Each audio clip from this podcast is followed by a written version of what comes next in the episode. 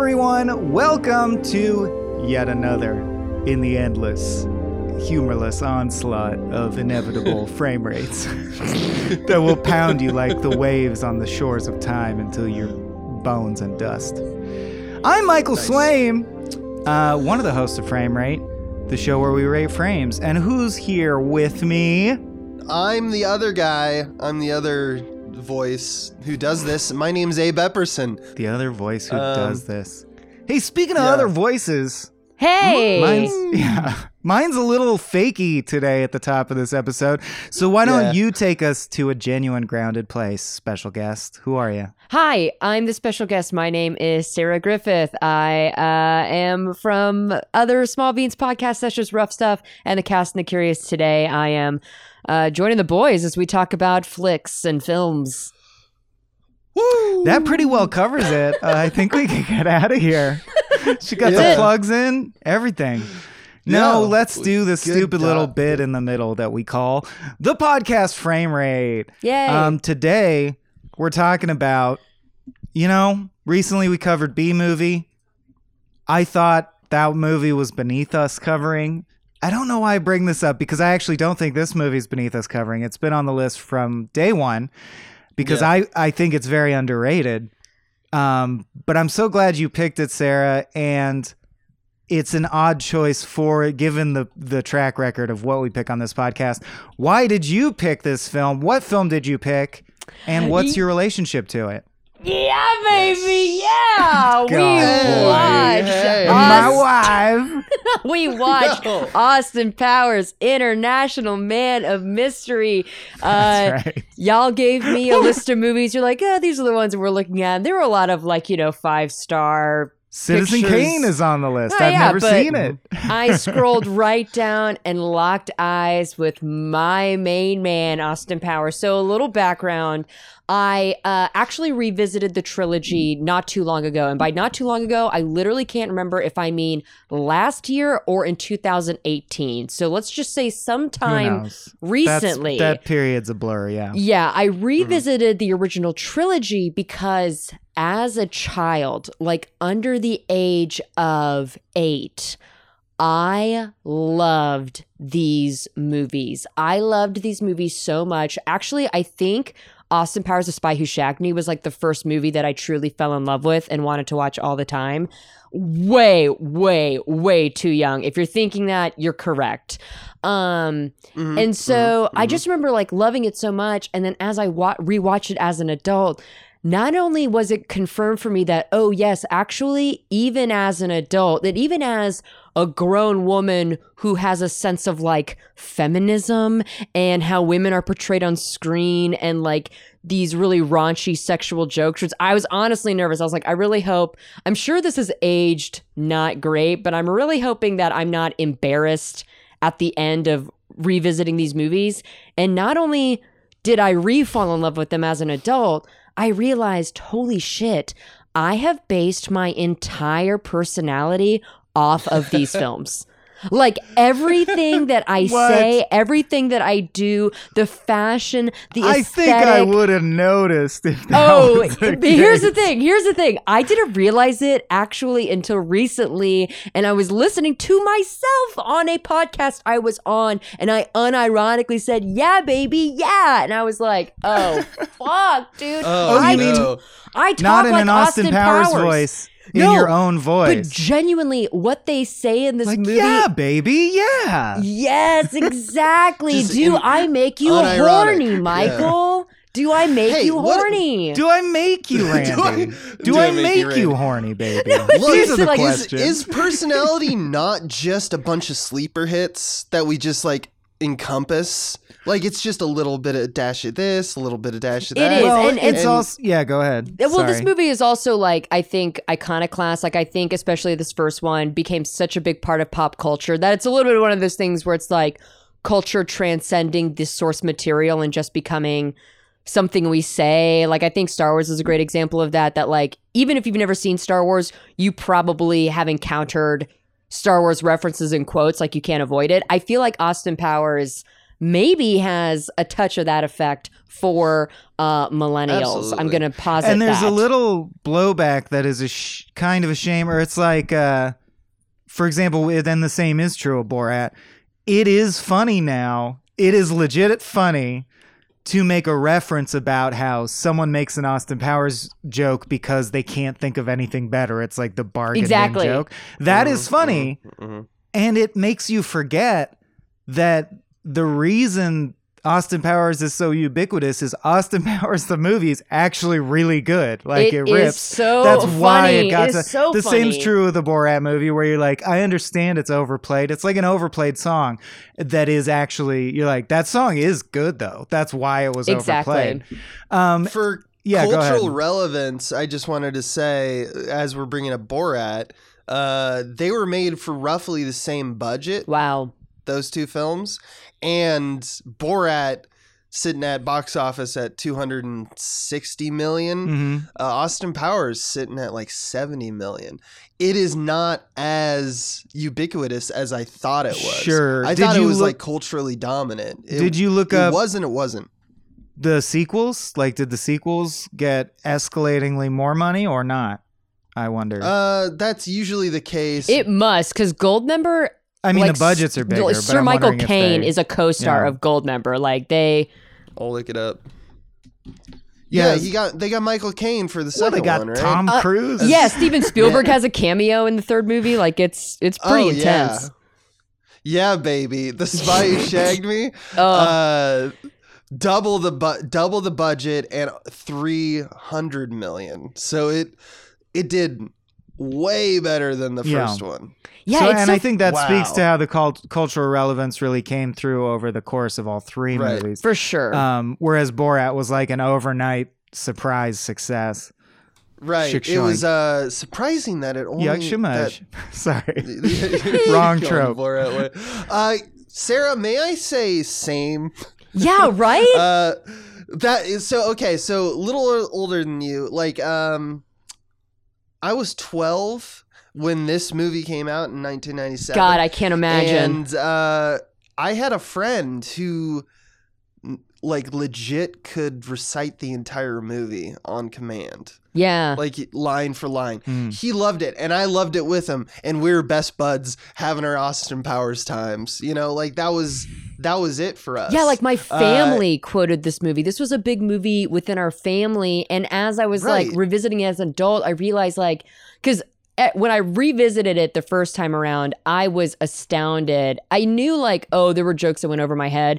No, bitch, every joke. Every joke went over my head, but it's visually right. so exciting, and there's a lot of visual gags, and it's so interesting. Mm-hmm. And like Mike Myers is so good at pulling face. Like literally, he would make me laugh pulling a face that I have seen the same face pulled countless times. Like he's just so like it's right. it's he's a genius. I think Mike Myers is a genius. Well, when you encompass this is his best. I also think. His range in. Um, So I Married an Axe Murderer and, uh, you know, the other biggie, Wayne's World. Of course. Uh, I also want to talk other about... biggie. I also want to talk about this through the lens of, I mean, biggie of the things that spun out of S N L. Because it, it was an S N L right. vehicle, like, with mm-hmm, under right. the auspices of Lorne Michaels. Doctor Evil is a loose imitation of Lorne Michaels. Which, which I think is since delightful. I learned that, it is... Yeah, made the character ten times funnier. Way yeah. funnier. funnier. I was way gonna, funnier. In my opinion, Doctor Evil is the breakout star of Austin. He's Powers hilarious. Not yeah. way more than Austin himself.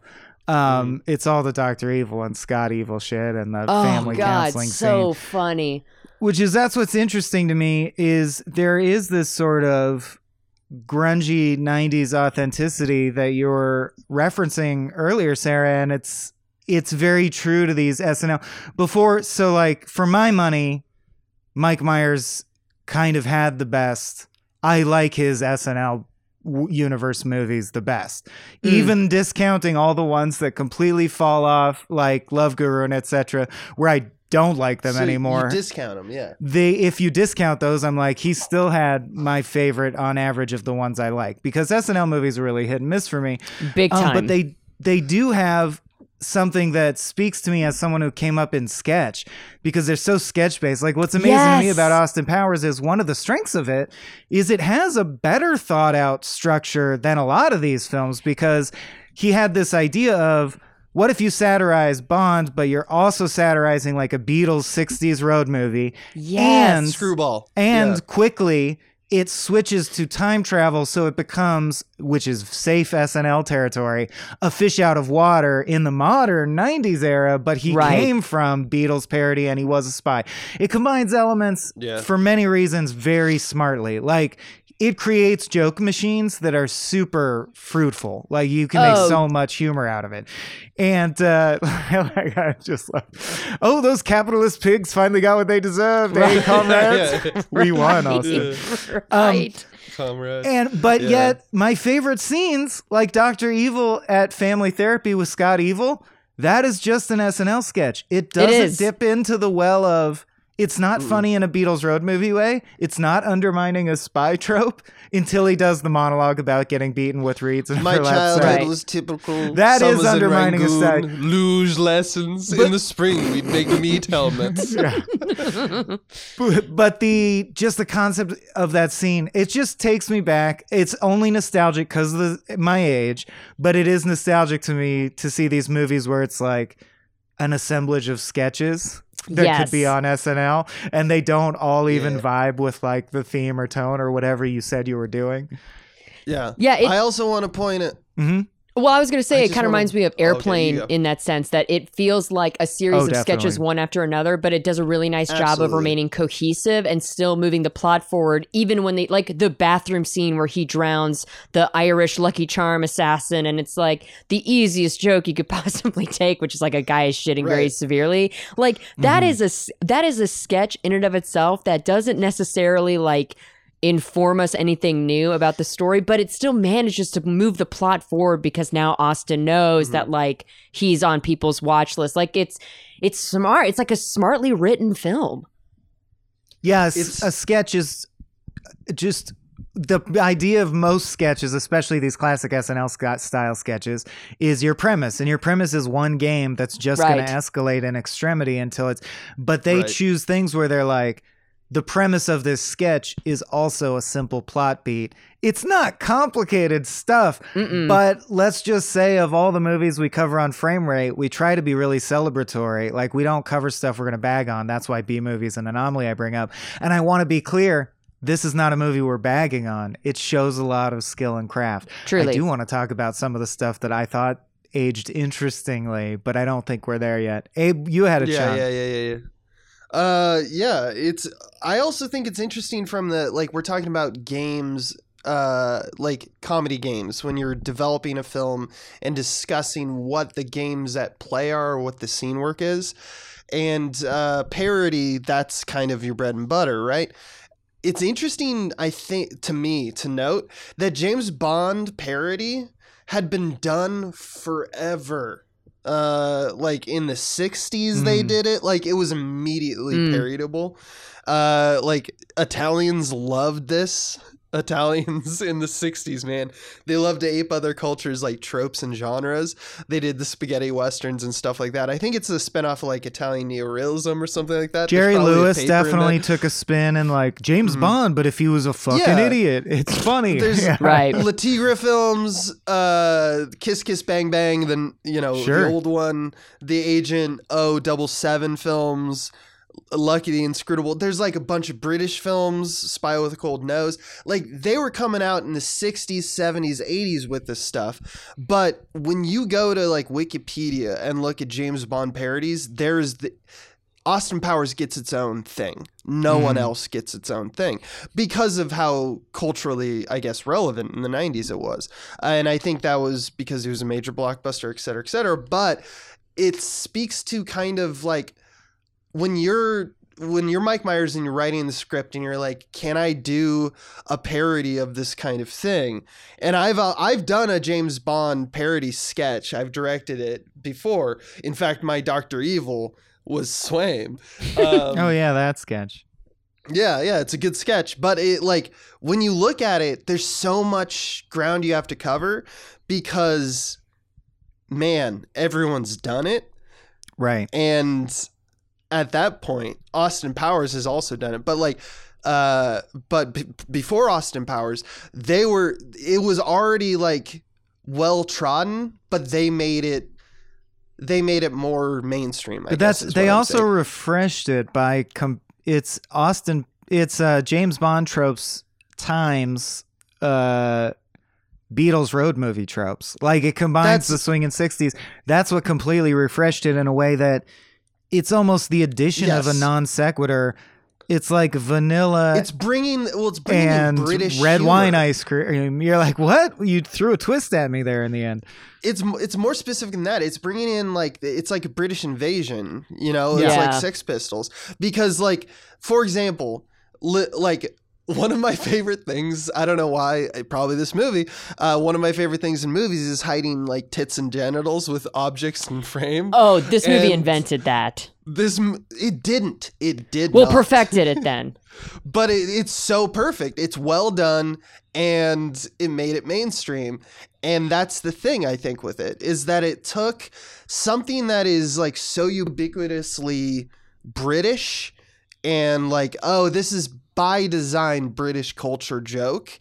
Let's take that like off the T V set of a nineteen seventies like oh you know like t- like British television was so about uh exactly exactly the the sexuality of it. That Mitchell and Weblik has a really good um sketch about it where it's just like uh it's a hospital where everyone is just constantly saying sexual innuendo to each other to the point of like they can't get any work done. Um like it really is like they took that off the screen and they put it on the silver screen, and then we as a culture in America were like, oh yeah, that's hilarious. But the reality is that I think Austin Powers took like it's a good mix of doing its own original thing and at the same time taking all the things that it's referencing before and still trying to behold that, trying to bring that back. And that's interesting to me is that uh, we can probably get into that later, but uh, it's definitely pulling from other culture, pulling from all that stuff in order to kind of install its campiness that I, I think is why we all like it or reacted to it. Well, also That's mentioning bringing that bit back, I do think, like for a while, it seemed very curious to me as a career decision that Mike Myers would go on to do that literal bit. And then, you know, in, in the second movie, he develops the mole bit and then repeats that in the third movie. And then it transcended. And that's where I think he lost people. Love Guru, Guru aside from being wildly problematic and appropriative, uh, he also did all the same bits again. And he, I used to be like, what a weird choice to redo, like transcending franchises, the same s- sketch premise in a new scene in this movie, until I realized that he grew up in S N L and that's what they do. So yeah. like, yeah. It's interesting to think of Mike Myers' entire filmography, not counting like Inglourious Bastards or weird shit like that, as right. the ones he wrote or directed, um, as his own little universe of sketches that he's shuffling in and out. And he tries to like refine the order, update them, mix and match them.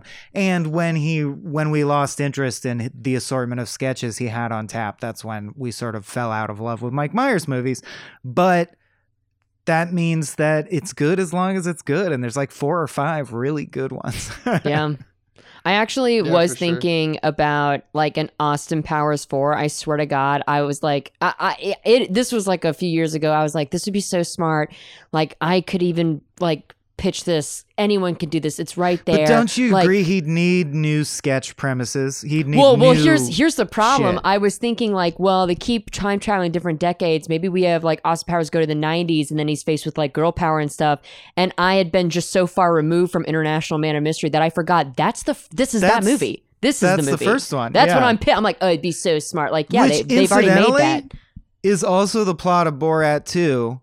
I haven't so seen it yet. It's kind of uplifting and disheartening that a movie made so far later is also the message is the message is Borat treats his daughter literally like livestock, and by the end brings uh, they they together bring like modern feminism back to Kazakhstan uh, and everything. So it's interesting that they both latched on that premise. Also weird that we still haven't made any progress on that. So maybe it is time to talk about, like, Sarah, you ready? You yeah, ready to talk yeah. about the as shit? A, that... As a woman, I am prepared to discuss. Yeah. So the thing that was most interesting to me before I make any value judgments was I wasn't expecting there to be anything to dig into. Just like you, I was removed, had been removed long enough that I forgot that there, that the very little, it's a broad comedy, right? So there's right. very little meat, but the meat that is there is so resonant to our time right now because James Bond represents the toxic side of the patriarchy, and that's what they're spoofing. So the comments are like, and we haven't like resolved this, so the comments are even more true now than they were. Like, right. I just want to set us up, and then I would love to hear from Sarah. But the uh, like they do, it does literally address how he is, quote, like from an older time, and he's legit a sex pest, and he does shit that you can't do. That's fucked up. Um, so, but at the end, the quotes are Doctor Evil says, "Isn't it interesting how everything you stood for, free love, drug experimentation, is now considered evil?" um, and he says, "Well, it was about freedom, man. If we knew the consequences of sexual liberation, we would have done things differently, but the groove would be the same. It's about freedom, yeah, from uptight squares like you, whose bag is money and world domination. Uh, right now we have freedom and responsibility. It's a very groovy time." Uh, and then Doctor Evil says, "There's nothing more pathetic than an aging hipster." Now, th- those lines I read are very unique only because they're the only lines in the movie that aren't setting up or paying off jokes. Mm-hmm. So this is the comedy taking one moment from Mike Myers, who wrote this screenplay on his own, to say one thing he means. And he chooses to talk about, like, the problems with society that, if anything, are more pressing now by far than they were when this movie came out. Like, this touches on the Me Too movement and corporatization of America. It's just very, very interesting to me. So, Sarah, how'd this stuff all hit you?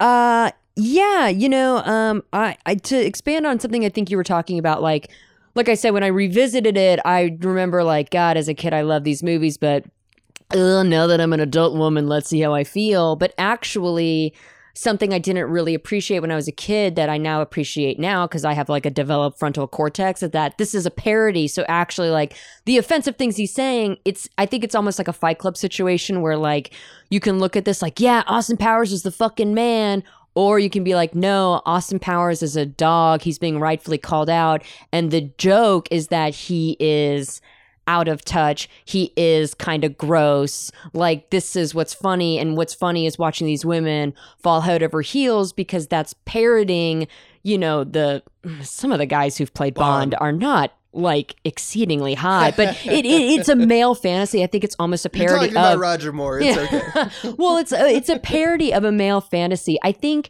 in that context, though, watching this time, something that I've been thinking about, because we're in Uh, another pandemic, uh, in nineteen ninety-seven, they're talking about AIDS. Like, I think that, and, and um, the war on drugs. Yeah, and, and a couple of times, right. like, they talk about condoms a lot, which I know, you mm. know, I was too young, really too young to have any kind of understanding of that. But certainly as an adult, I am sympathetic to the crisis of the nineties and the sexual education that became just so much more mainstream, especially when this movie was coming out. I actually thought that was kind of like, I don't want to say it was like a responsible nod, but I did find that standing out to me, kind of the undercurrent, and not just of like H I V AIDS, but of all S T Is, because I think like this was around the time that the we were actually starting to put out P S As, and like the big the sexual movement of the time was like, wear a condom, wear a condom, wear a condom. This is how mm. we can stop the spread of this awful disease that we are trying to understand. But if we know one thing, it's wear a mask. Uh, sorry, uh, wear a condom, wear a condom. Um, so that was kind of my takeaway, which, you know, I thought that was a... It was it was a pointed moment for me in a way that it has not been a pointed moment for me prior, because of ignorance or because I was so afraid this movie was secretly deeply sexist. And I mean, it's not you know, a feminist motion picture, but certainly wasn't as cringy as I feared it could have been. I think it's an interesting point in general when speaking ge- like generally of comedy, um, especially of this era, because we also had like two years previous, we had Clueless, that the culture that they're aping or that they're parodying being the D N A, they're taking it very seriously, the tropes of James Bond, which were very prevalent at the time because we just had a huge James Bond movie literally like two years before, mm. which uh, go with Goldeneye, like which revitalized the James Bond, you know, deal. Industry of it that became era. A huge yeah. thing. And so it made a lot of sense for Mike Myers to go, okay, James Bond is big. What's a, that would be funny if I was James Bond. Um, but it takes for serious a lot of um, tropes, obviously, uh, and these widely popular comedies uh, that have this kind of satirical arc, and what they're lampooning. It's it's we kind of need tools as comedians and as viewers to discern between those things and the appropriation of other cultures' dissections of these tropes and the championing of them to provide for like more established, in this case, like white and male careers and success. Basically, my question, I guess, or something that I find fascinating to look into is that are films like this worth making? If you, like understandably in the nineties, it was a different time, but if you follow the assumptions of what I'm asking, it kind of boils down to this one question, which is, is one small step approach to satirical comedy something that should exist anymore? Right. Which and is a I, w- huge question. I right? think it's, I think that's a question that it, you packed your phrasing of was so densely with information that might be confusing. So can I parrot it back in a simpler way? Sure. Yeah. Tell yeah. me if you think this is what you're saying. Yeah. Um, because, and I want to point out by way of that, that like an interesting note about this film, that's also true of Borat too, although that doesn't really matter. I just find that interesting. The continued connections is Good. that he does something James Bond never does, which is he changes over the arc of the film. He mm-hmm. is, as Sarah said, he is sexist, and not sexist in the way of like Harvey Weinstein will dominate you based on the privilege of his position. He's sexist in the classic sixties free love way, where which kind of takes some of this thing out because it's like he has quote unquote good intentions and came from a time where it was normalized, but it's nevertheless unacceptable behavior these days and comes off as being a sex fest. It's that Judd Apatow shit, man. It's that Judd, yeah. It's like knocked up. It's like, well, ah, it's, but he takes, he makes fun of himself though. So ah, he's all right. You no, know, it's but that I'm, bullshit. I don't think it is that. I think it goes way further than Judd Apatow because he gets checked on that and then he changes his behavior. He goes from being a swinger to a one woman yeah. man, baby. I and agree I think that, that that's better than that's the missing thing that is missing from all Judd Apatow's, incidentally, but also from this making most satires like this work is that he, li- he like he lives out the arc that you should live out, which is he gets checked by someone, reflects, realizes he made a mistake. He shouldn't have slept with Alotta Fagina just because she's the town bike, baby. And uh, vows to change. And then we see that his behavior actually has substantively changed. So that, to me, is good. But at the same time, I want to echo what Abe's saying insofar as it comes off as like a like a cartoon placemat at a Denny's that happens to have some real true wisdom written on it, let's say, in right, the doodle, yeah. right? Soundbite wisdom. Yeah. It's good and true, but is it likely that you're going to absorb that? Humor makes a great coding for yeah. giving messages in a way that doesn't offend you, but that same coding also makes it hardly matter. Mm-hmm. I've seen this movie so many times, and I've always valued it for its ability to make me laugh. It took... knowing that I was going to be talking on a podcast and you have to talk about something interesting that other people haven't thought of before, so you're watching it very seriously, for me to realize, oh, it is a satire that is trying to speak to uh, how the male gaze is everywhere and it you have to check it, and the male patriarchy needs some dismantling and needs to change. Um, but it does so in a way that I didn't notice the twenty other times I watched it. Like, it took a close reading right. watch to even notice. Yeah. So I struggle yeah. to believe that, like, Austin Powers made me a better feminist in any way, because I don't think I absorbed it. So I think Abe's right about that. That yeah. like satire is almost pointless. Yeah, I've got a couple of responses based on sure. what you two have been talking about. Um, so I think in terms of like what Abe has proposed about like, is parody, is this worth parodying anymore? I think truly, m- this is like my two cents in comedy in general, is that like you really can make fun of or satire anything so long as you know exactly what you're satirizing and you are coming from it from a perspective that we haven't heard before. So I think like when we're talking, like if to broaden the conversation, we talk about like cancel culture, like like the idea like, well, you can't make these kinds of jokes anymore because they've always been offensive, not because they're offensive now. No, those jokes have always been offensive and they're tired. Like making fun of people for their gender, their race, any part of their identity, it's tired. You can, I think you can still make those jokes, but I think it's a question of perspective.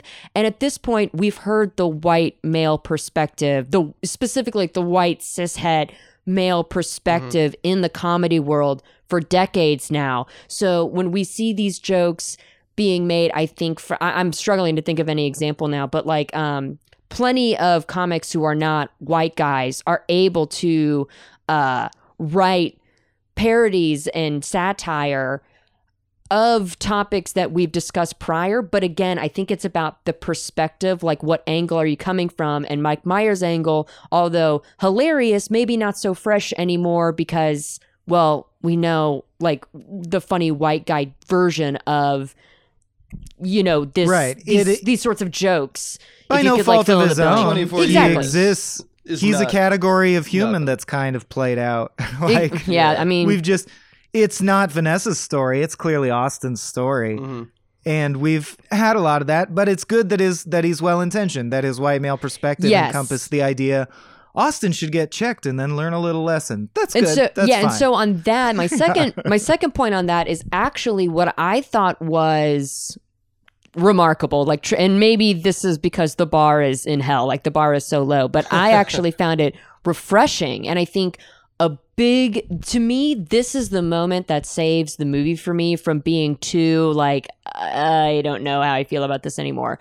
When Vanessa and Austin have the night out in Vegas, you know, sh- he is advanced on her. She has said no. He's always respected that no. And the times where he goes beyond the no, because there are some occasions where she says no, but he keeps on with like his, you know, you, you think I'm shagadelic, right? Whatever. Like, he doesn't ever physically break the bubble between right, the two of them. But the underpinning them. is still well. The, I'm getting, I'm getting there. I'm getting funny. there. This yeah. is this is the before the moment to me that reframes the movie is when Vanessa comes on to him and she's drunk and he fully says no, you're drunk. It's not right, and pushes him off.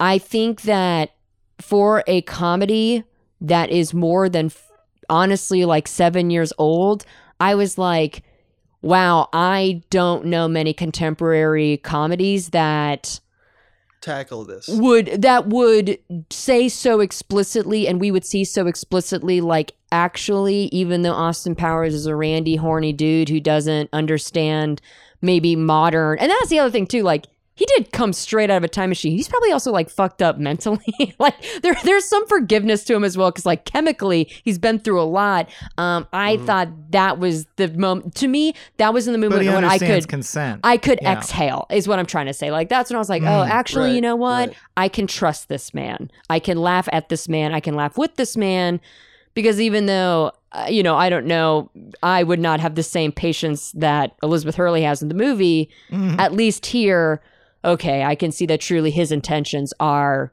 well meant. Right. True. And but mm. although there's still blind spots, like obviously I think a lot of people take issue with Fat Bastard. A lot of people take oh, issue Fat with Bastard the he's is a, a man nightmare. Baby Fat Bastard is I mean, bad. Mini-Me, yeah. Mini-Me is a sure. nightmare, yeah.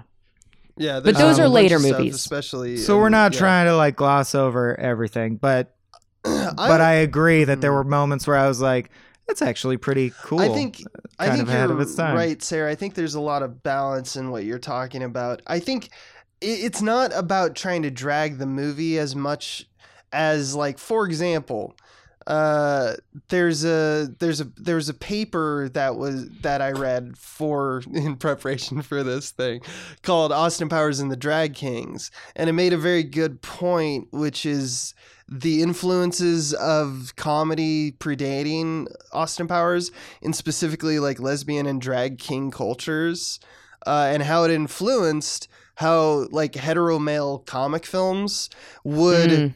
uh, try to uh, one thing that we notice, and it started right here. Like, honestly, this is a seminal movie for this.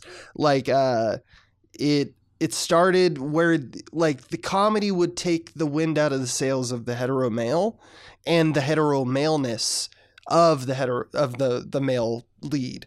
Like it, th- all of the jokes are kind of at, like he's the butt of the joke, right? Yeah. And this it directly like influenced Judd he Apatow. Needs a he's doing dick. That same he trick. A, yeah. So parodying masculinity is like, once again, bread and butter of this thing, just as much as like it comes out of the James Bondness, because James Bond is the perfect male version of what we thought males were mm-hmm. in the nineteen sixties. So that's what smart Alex are going right. to tend to be making fun of. Yeah. And so.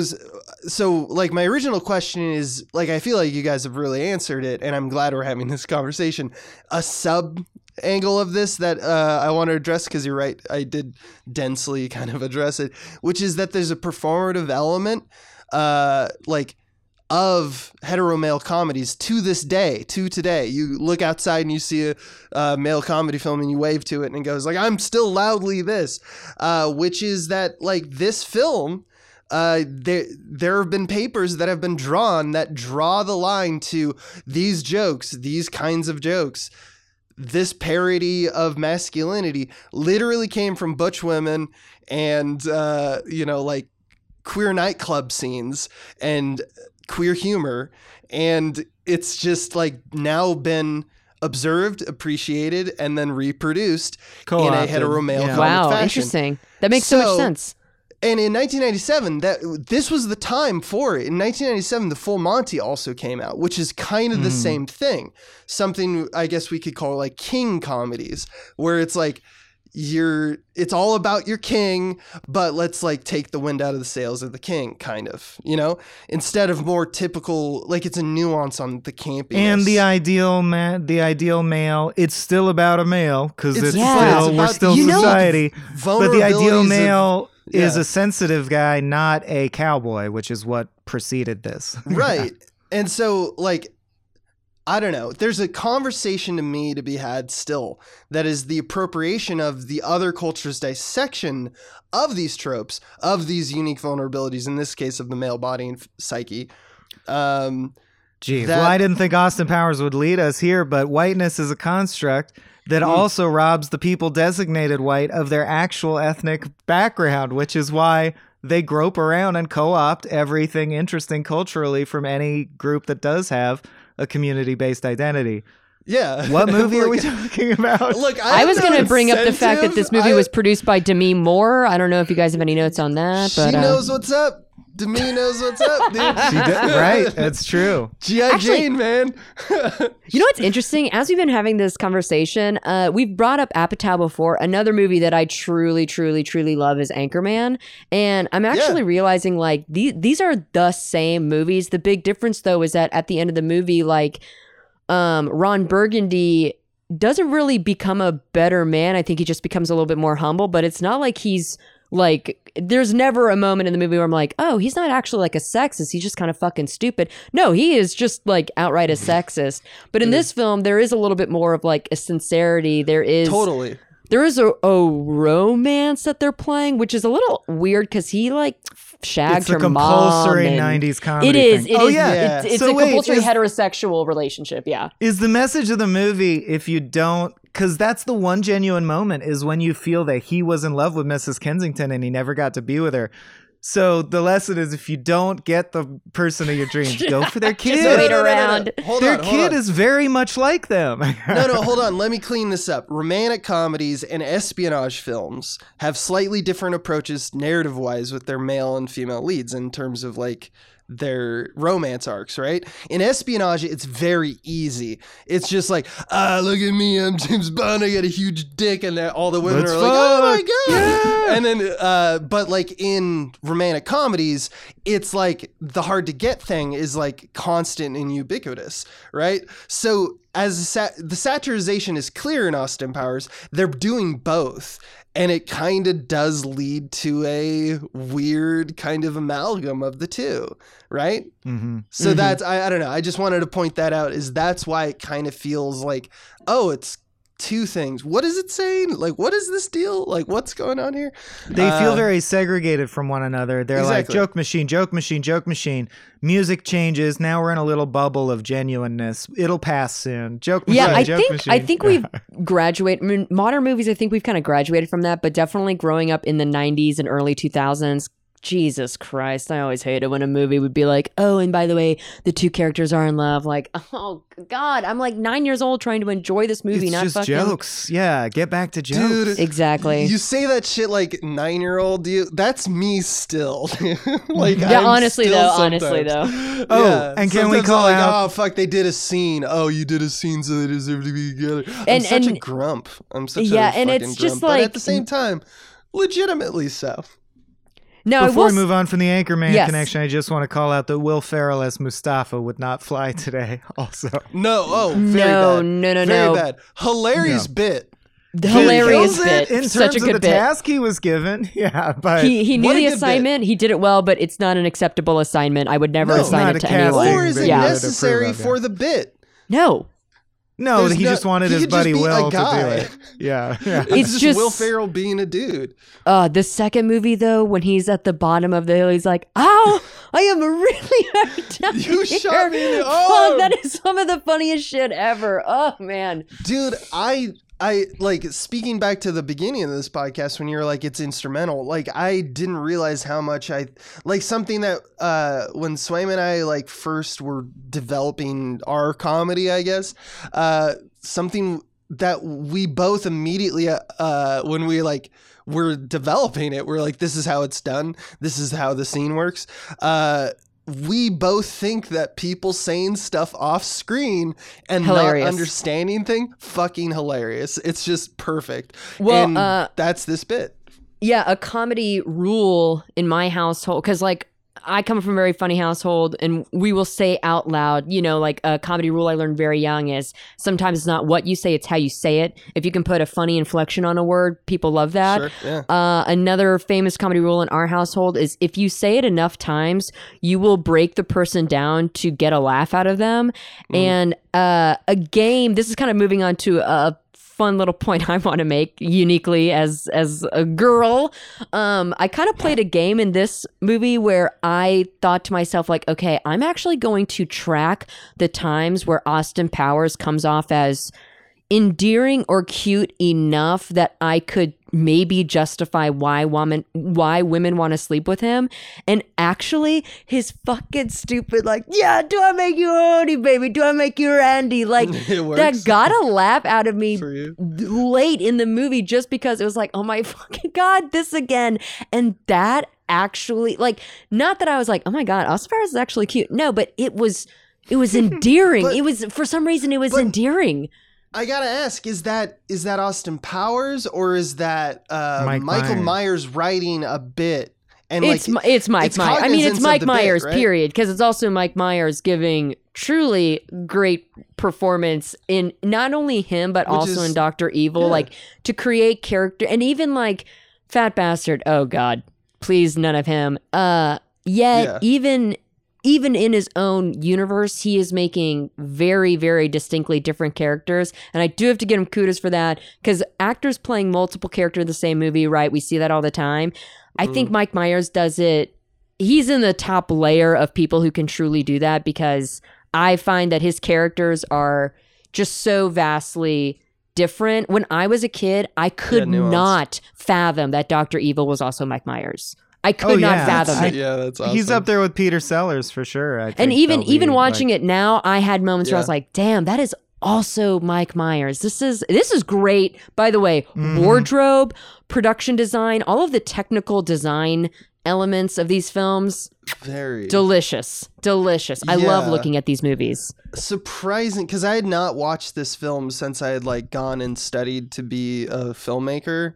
There, there is an alarming amount. Like, there's a whole episode, which I won't, you know, sh- you know, harangue us into, uh, about like the craftsman quality of this movie. It's actually kind of impressive for what it is. Yeah, but or I'm sure you noticed a lot more than me, but I, one thing I wanted to bring up was the little choices, the attention to detail as far as making the sixties feel like those, like it was shot in the sixties, yes. like the background mm-hmm. of the car shot being intentionally sh- yes. shot on film and badly keyframed, like not really it's matching not keyframed, the speed of the that's, car. That's it's old, not even keyframed. It's just a projector. They're using old school tactics. They are literally having projection on the wall. Yeah. yeah. I love that they're like, so in the sixties, his universe is a film from the sixties. It's not mm-hmm. really the sixties.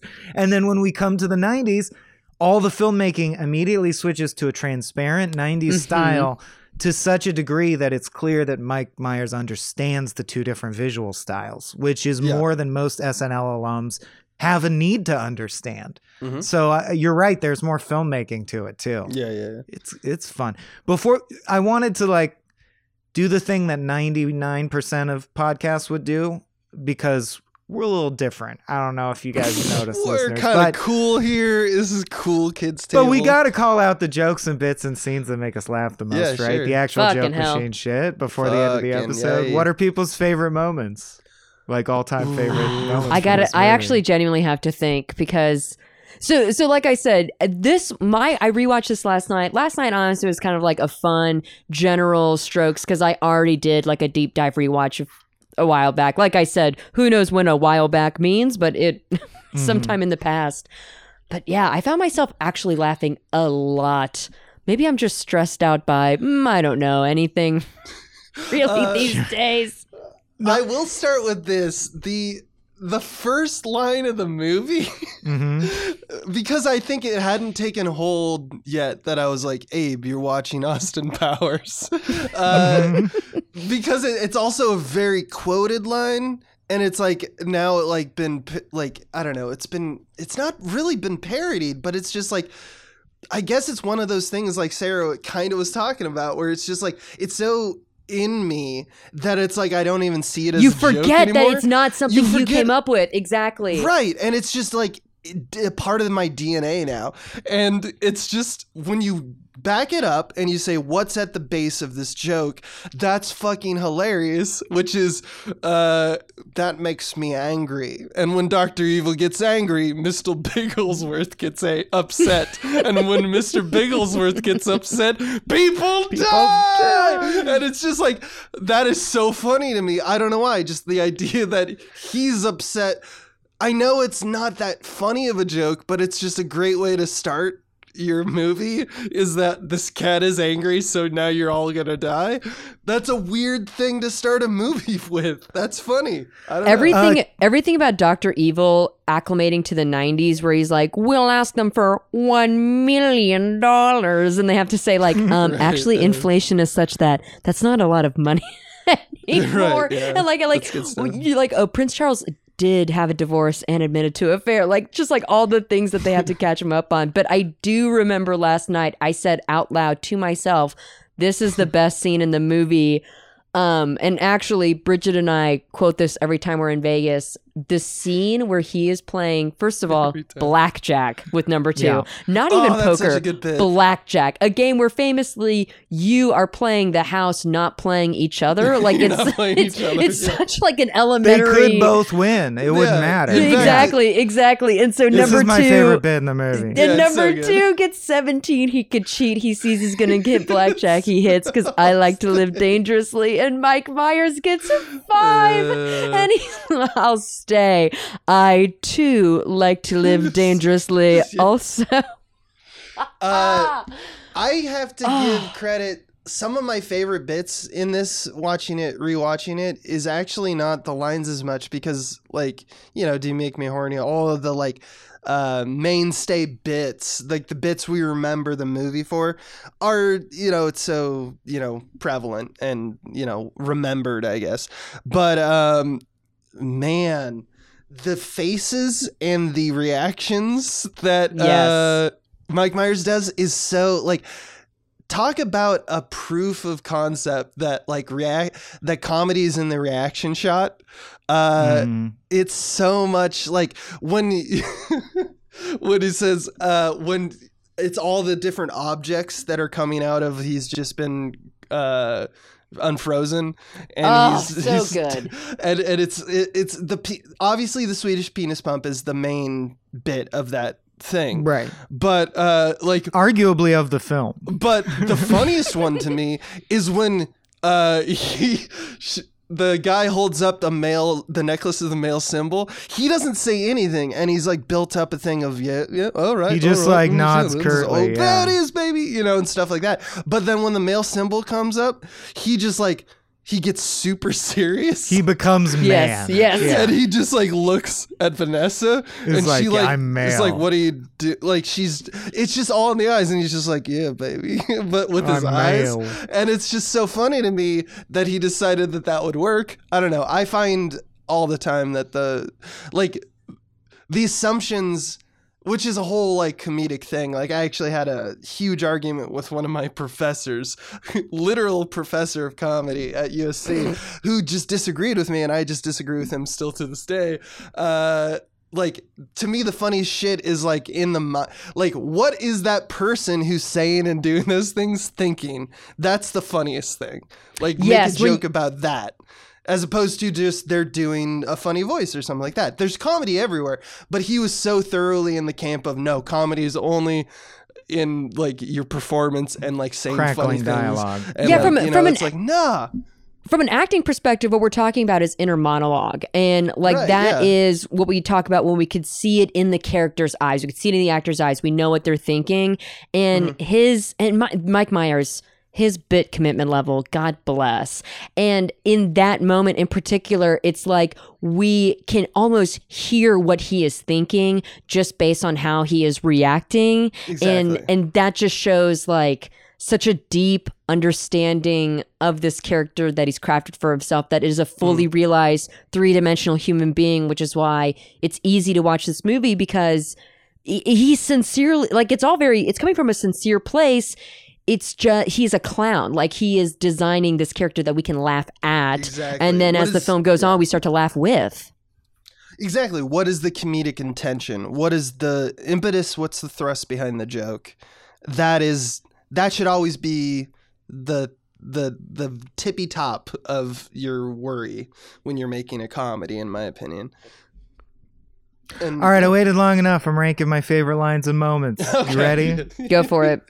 Well, you you guys boggled me in the in terms of taking some of the best moments, which is good, because I, I get the feeling I'm the only one who took notes in this fashion. But I want to give people that nostalgia rush if they don't have time to watch the movie. Yeah, let's let's quote it. Well, in many ways, the big boy never left, sir. Yes.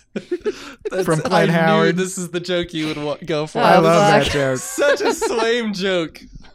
Well, in many ways, it's been offering great meals at the same reasonable prices all along. Uh, warm liquid goo phase beginning, I really enjoy. No, this is again. It has a. It, it's a bookend though. It has a second line. Well, it's warm liquid goo phase complete. Yeah, yeah. Absolutely.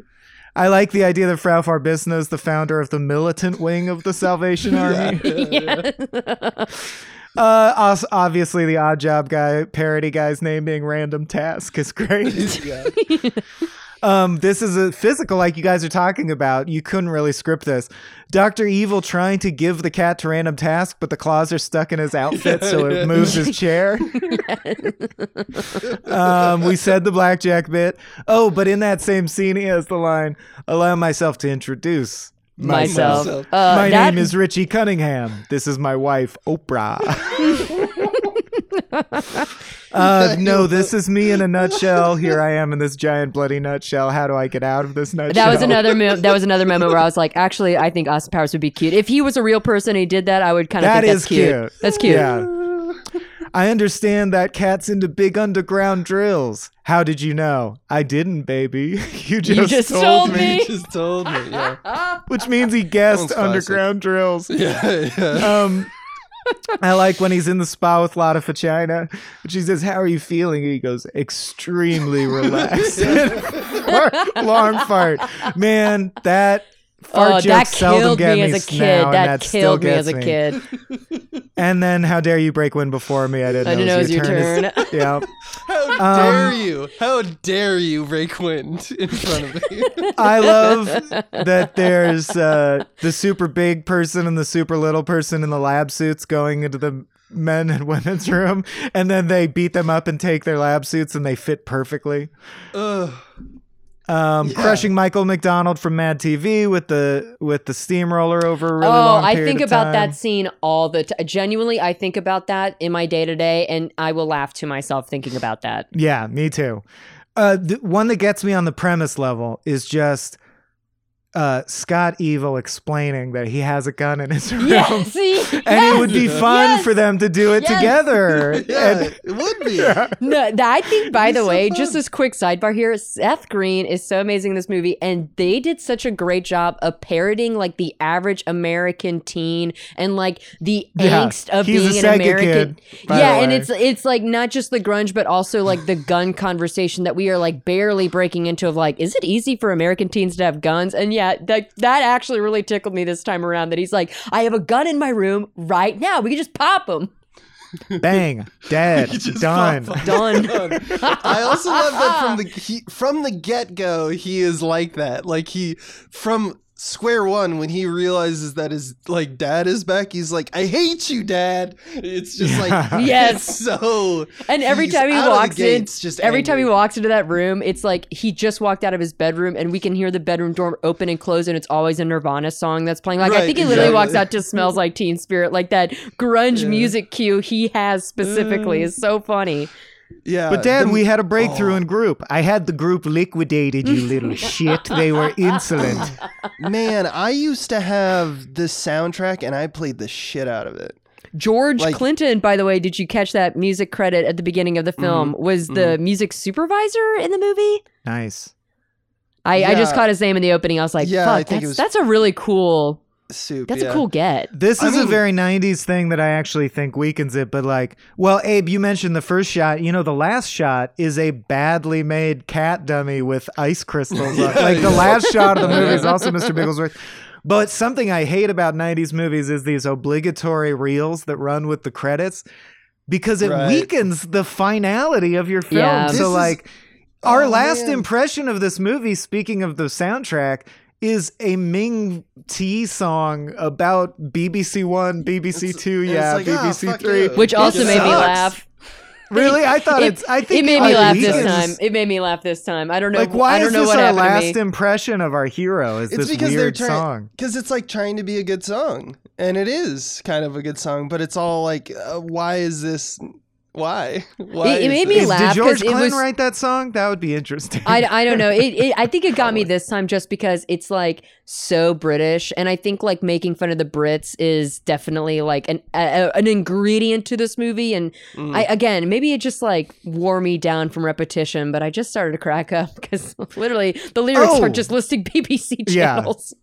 And make me tea, and I'll be on the telly. Exactly, exactly. Um, I also B B C forgot to heaven. mention, which is good because I saved it for the end. My favorite moment in this movie, it still makes me laugh just as hard today as it did as a kid, is his is Mike Myers' level of commitment in his performance when his little cart is stuck between two walls and he's yes. trying to make it do a U-turn. That is the ultimate bit to me in Austin Powers. It is so yeah. That that is one that uh. Every mm. time I find myself in a position where I have to make like a twenty-five point turnaround turn mm. like that, I always think of that fucking scene. Uh, they, oh man, this is a part of the other uh, podcast that I'm apparently going to do on Austin Powers. You can tell where they took out the set. You could set. do a director piece theater you on can it, tell, honestly. You can actually see the lines where they did the set. And it's actually very smart how they hid it. Uh, they pulled out the set in order to get the car to, you know... S- be that be way. Be perfectly right. that yeah. size. Yeah. And it's just like, and they did a few things that I'm like, I bet you didn't think that people thought about this. Like the fact that they obviously had to do like caulking uh, to like s- seam the concrete together of mm-hmm. the flats. Uh, and it's just like, well, that would be weird to have just two seamed, like clearly caulking has been used on this two sections, the, you know, on either side of the flat. No, well, they, they and then for the fifty yards down, they did more lines to make it well, seem you like can this see... is just an aspect of the wall, you know, stuff like that. I mean, it's still a, it's still a low budget production for the, like in the, some of the shots where they're covering their genitals, you can see his dick sock and you can see red tape over Liz Hurley's nipples. Like, yeah. It's not a flawless film in terms of goofs, technical goofs. That's also, goofs. You probably watched like the Blu-ray rip, you know? I watched it on Hulu where actually, interestingly, they edited out Alotta Fagina's ass, which I understand that was weird, is they edited out the pause so that it kills the joke. He says, I never forget a pussy, cat. That, at that speed, yeah. They edited out the pause. Come on, guys. What yeah. was the video component? Do you remember? Uh, of that Lotta, must have been... they zoomed the frame to crop her butt out when she walks into the hot tub. That's all. Mm, yeah, okay. I don't remember that. Hulu will that, fuck with your movies. That's crazy. Because I was, as a twelve-year-old, I was like, this is like sexually like a, a big deal for me. I was oh, both, yeah. both very confused I, I will, and very I, horned yeah, up this... for Elizabeth Hurley and a lot of China.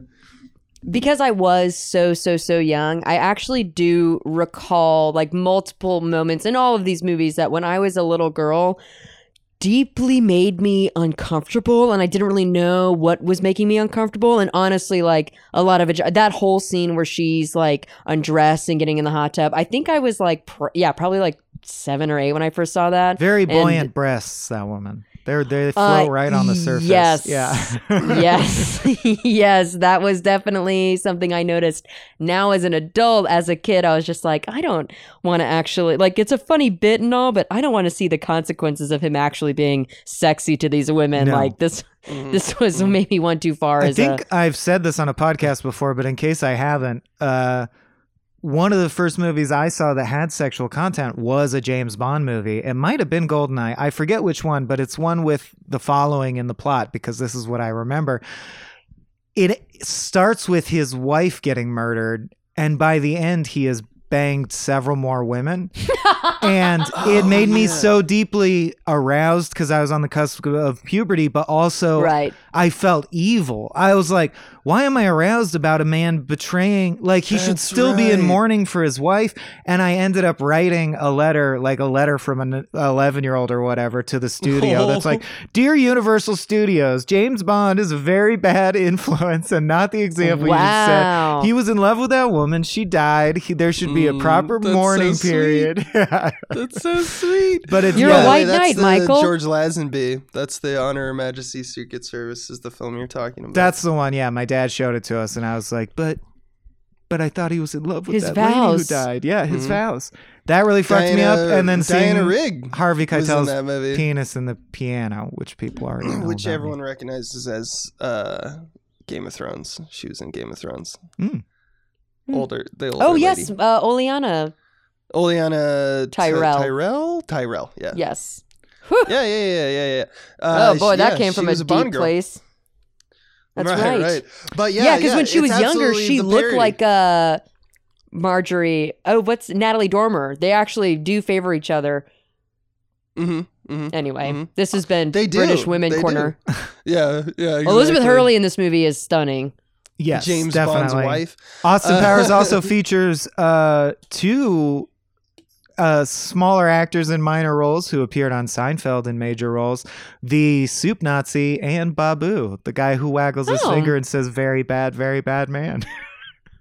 mm. I will say I love this movie so much, and every time I'm watching this movie, I forget that Carrie Fisher actually has the cameo as being the counselor in the scene where Doctor Evil and like all the dads and sons go. Yeah. And it's like, wow, this movie is so good that I I forget that Carrie Fisher is in it. I think that speaks volumes to, Carrie, the, right, to how much fun this right. movie is, that like someone special I love is in this movie. And I it's always a surprise to it's me. It's almost like a long episode of S N L and she feels like the special guest host that episode. Right. Yeah, I forget. Yeah, that's like the first sketch after Weekend Update where like half the people mm. have already tuned off, but I'm still watching. Right, like, oh, and you escalate the Doctor Evil thing in an unexpected weird direction. That's always what you do in the mm. back half of the show.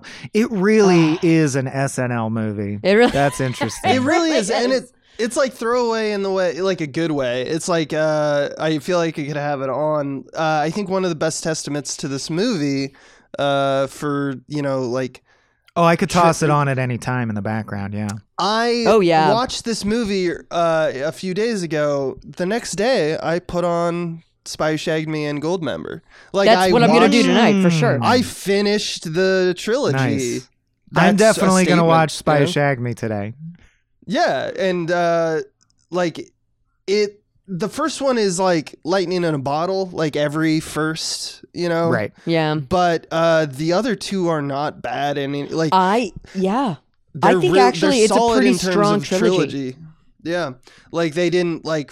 It didn't get away from them, I guess, which is a case with a lot of trilogies. I also haven't you know? watched the third one since in so long that I have become a fan of Scott Aukerman and Comedy Bang Bang and all that stuff right. since then. And I isn't he in it in the third I one? I think so. I did not notice, but I also don't know Scott Aukerman that well. Oh, he's a weird looking uh, dude. A name. You'd notice yeah. it. Yeah, actually. I think I know uh, him to think of.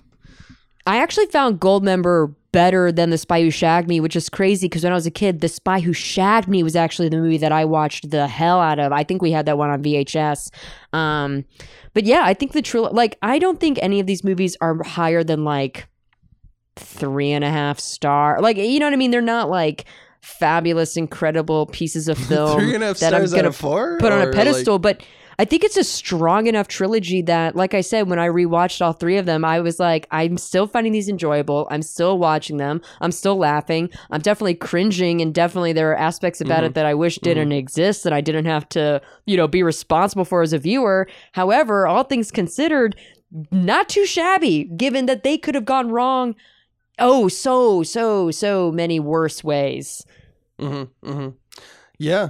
I... uh I found it enjoyable, and it was like a nice little, oh, I hadn't watched it literally since like probably high school. Yeah. Um, to be honest. And it, uh, yeah, they're, they're really tightly made in a way that I think that only Will Ferrell movies, I'm thinking of the S N L canon, maybe Ladies Man, which is not a good movie, but I but just, it is tight. I it love has me the some S N L Tim structure. Yeah, Tim Meadows is the, the best in terms of, like you said earlier. Yeah, like Mike Myers is a career to look at. Yeah, for success, but like Tim. I Meadows wish Tim Meadows O G got more swings. I wish there were more comedy vehicles with him as the main. God, he's genius. Yeah, yeah, yeah. Uh, I will. Just, I, another thing I love about this movie. Clean ninety minutes. Thank you, thank sure. you, Mike Myers. Thank mm-hmm, you, Jay Roach. Mm-hmm. Every movie that is f- mm-hmm. ninety minutes on the dot. Thank you. Thank you so much for making that easy for me. Yep. Yep. I agree entirely. Especially in uh, comedy. Like comedy, yeah. uh, you know, I think pace is a huge element in anything comedic. Like, let's clip it along here. When a comedy is encroaching over two hours, like this has got to be like the funniest fucking thing I've ever seen in my life. That wasn't a thing, once again, until Apatow. Yeah. It just wasn't. Because Apatow justified it, which at the time, you know, like two thousand four, I understand. Uh, you're including the improv because the improv's so funny because you have, like, great actors. Mm-hmm. Looking back, they're maybe not that great, but like, you know, like, I mean, the actors are good, but like, it just in terms of like the bits, like, is this really a bit that needs to stay on the editing room table? But uh, yeah, by including that, it just got more telescoped more and more and more and more. Uh, but yeah, he, I think uh, Mike Myers comes from that classic old, you know, Canadian style. Oh, uh, he's Second City Canada. Like, this yeah, dude is exactly. old school. He is by the book.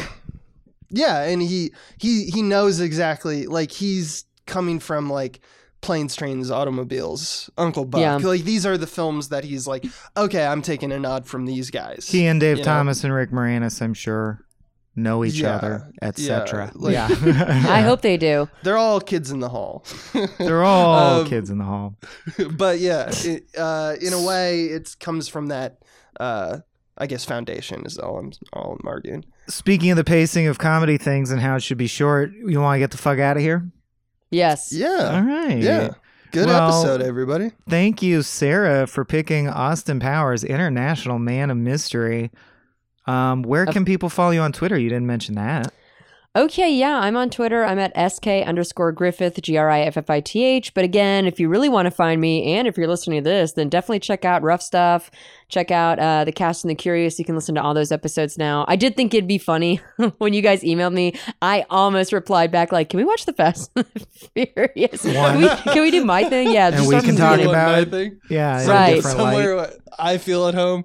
Uh, that's great. Do you guys, or do you and Bridget know what you want to cover after Fast and yeah. Furious is run its course? Okay. I can't believe, that's the big question, but like, it's funny because like sometimes I get the question of like, are you guys going to do another podcast? And sometimes I want to respond like at Rough Stuff Pod, but I know that's not what people are talking about. I don't know, because like in terms of franchises, we've pretty much seen everything else in like, the world that there is to see, or or that we like want to mm. see. So I don't know. I mean, we still got to figure out when F nine is going to come out. That's true. I mean, if you if you guys want to green light a special Austin Powers podcast, I mean, I Bridget and I can we'll do that. Abe, Just, you're on. Come on, we can we can do this. We want to green light something. In. We want we will figure wanna, it we out. We want to green light something, and like I just want it to be said. Uh, we're in it for the Bridget Sarah relationship. Dynamic. We're not in it necessarily for, for exactly them. What it's One hasn't be. seen one. One has seen one, and like they're Dante's pilgrim descending into the inferno. That's not that. That was a good end. Yeah, it could be something you both like and have seen. That's that is fine. true. That is true. I I do I do want to say that like oh god, Bridget and I were laughing like for weeks joking about like doing a Crown podcast, and we like jokingly said like, oh yeah, our next podcast we're gonna talk yeah. about the Crown, and then we did have people who were like, I would listen to that. I was like, so thank I was so moved, I'm so grateful, but oh my god, I like we would do like these bits like every week too, and then like, okay, so today we're gonna be talking about Prince Charles's wardrobe specifically, mm-hmm. and talk about like the, the most boring, finite technical things we could grasp onto. Why not Star Wars? Hey. You could force Bridget to watch all of Star Wars. Oh, Jesus Christ. She'd hate I don't, that. I, I, I don't know. Does the world need another Star Wars podcast? That's what I mean, is it's completely inundated, but the world needs another Bridget Sarah podcast. That's what they need. Does the world okay. need any podcast? That is, is true. Right Why question. Does anyone need anything? I guess I'll take this back to the table and we can discuss this. Because last I checked, Pod did not save America, so... Cast your pod upon the waters. All the small beans at Gmail or at Rough Stuff Pod. Let us know what what Sarah yes. and Bridget should cover next. Okay. That's the frame rate. That's the frame rate. This has been a Small Beans endeavor. We're a bunch of pals who make podcasts, sketches, music, web series, and movies. The Beans always have new ideas percolating, so make sure to check us out at patreon.com slash smallbeans. That's P-A-T-R-E-O-N dot com forward slash smallbeans, where you can browse all of our current and past content, see what we've got planned in the future, and learn how your support can help the Small Beans grow into huge, giant monster beans. If you enjoyed this content module, please like, rate, subscribe, or tell a friend about us. We love you!